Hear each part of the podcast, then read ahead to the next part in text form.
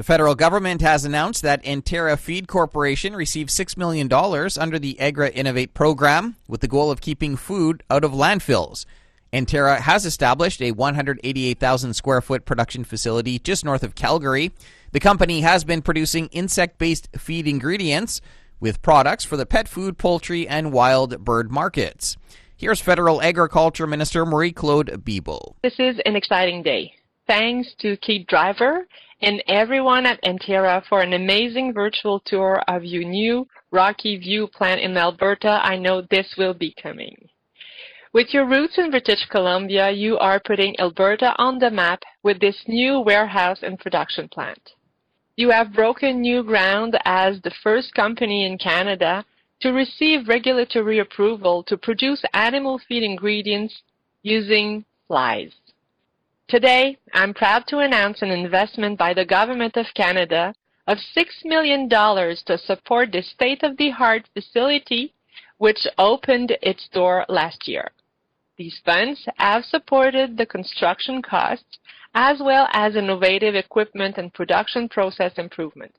As a result of these innovations, Anterra is now able to recycle more than 130 tons of food waste per day boosting production of animal feed ingredients to 10 tons per day. You've also brought more than 65 jobs to the local economy. Congratulations as well on your expansion into markets in the European Union. I'm so amazed by our innovative agri-food entrepreneurs in Canada who are putting the eco back into economy. The funding I'm announcing today has been provided through the Agri-Innovate program, through the Canadian Agricultural Partnership. This federal investment is going a long way to helping Anterra increase the production of sustainable, nutritious products to feed animals while helping to keep food waste out of landfills. The Government of Canada is serious about reducing food waste and promoting a circular economy. Food waste reduction is key to improving food security and building a better future for Canada. And it helps to protect the environment as well by reducing greenhouse gas emissions in landfill. That is why we made food waste reduction a key part of the first ever food policy for Canada. Our $20 million food waste reduction challenge will fund the solutions to food waste in Canada that are innovative, transformative, and high impact. And we are leading by example by investing over $6 million to cut food waste in federal facilities. So congratulations to Keith and your team on all you've accomplished. We will continue to be a proud partner with climate action pioneers like Anterra. We will continue to help our agri-food capture agri-food sector capture exciting new opportunities in the alternative protein sector and we will continue to look to innovation to bring real results for our farmers, the sector, and the economy in British Columbia, Alberta, and across Canada. That was Federal Agriculture Minister Marie Claude Bibeau.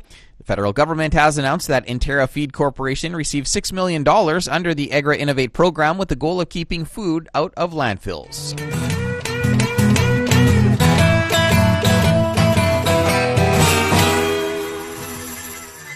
The Saskatchewan Ranch Management Forum continues this week. Last week's virtual program focused on forages. agri-environmental specialist Victoria Namath talked about species selection. When we're thinking about selecting our forage species, it's really important to look at the environmental conditions. And it's really important to know what soil zone you fit into and what the conditions are on your field.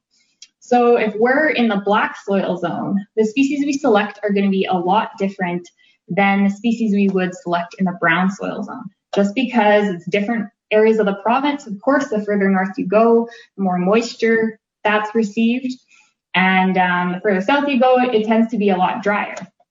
Also, it's important to know the quarter of land. Sometimes we have quarters that are more wet than others, and that'll really determine what species we select. So if we're in a drier area of the province, it's really important to select our forage species that are more drought tolerant. So they'll be more hardy in drier years. So species like this could be crested wheatgrass, Russian wild rye, some of our native wheatgrasses or alfalfa. Or if we're in a more moisture loving area of the province, then we need moisture loving species. So timothy, orchard grass, tall fescue, these are all species that thrive better under moisture conditions. Another factor to consider is our soil type or texture. So if we're, if our quarter of land has heavier texture, so more clay, or if we have a lighter texture, so more sandy. So our forage grasses or species in general will do better under certain conditions. So for sandy soils, species like crested wheatgrass, northern wheatgrass, alfalfa, or Cicer milkvetch tend to do better. Whereas if we have more loamy or clay soils, most of our wheat grasses will do good or brome grass species. As well, other factors to consider is how tolerant are species um, to things like flooding or wet conditions. So if we've got, I've talked to some producers where in their fields they might have less than two weeks of flooding, or they could have two to six weeks of flooding in the springtime. And if we only have a species that tolerates less than two weeks of flooding and we get five weeks of flooding in the springtime, that species isn't going to last very long. So it's important to know, you know, what's the length of flooding in the spring or how wet is that quarter year year round, and that will determine, you know, what species you can use. So if you have, say, four weeks of flooding in the springtime, a species like tall fescue might be a good option because it can withstand two to five weeks of flooding in the spring. Other species are creeping foxtail or timothy as well because they do love moisture areas. Um, just keep in mind some forage species can be really aggressive, so creeping foxtail is one of those.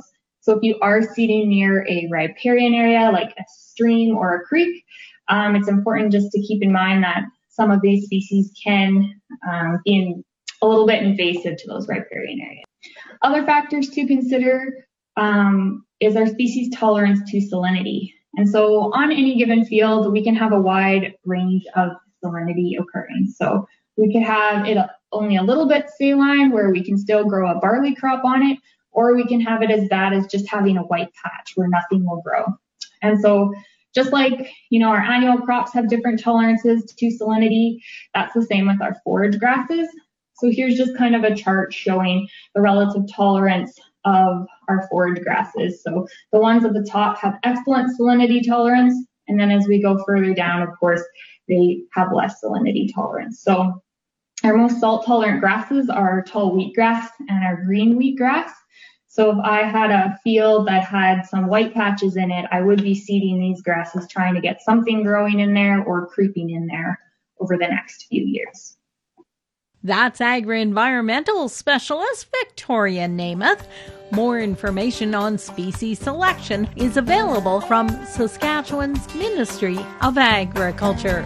For Golden West, I'm Glendalee Allen Vossler. Thanks, Glenda Lee. That's it for the Prairie Ag Wire for today. If you have any questions or opinions to share, send them to us by email, the farm desk at goldenwest.ca.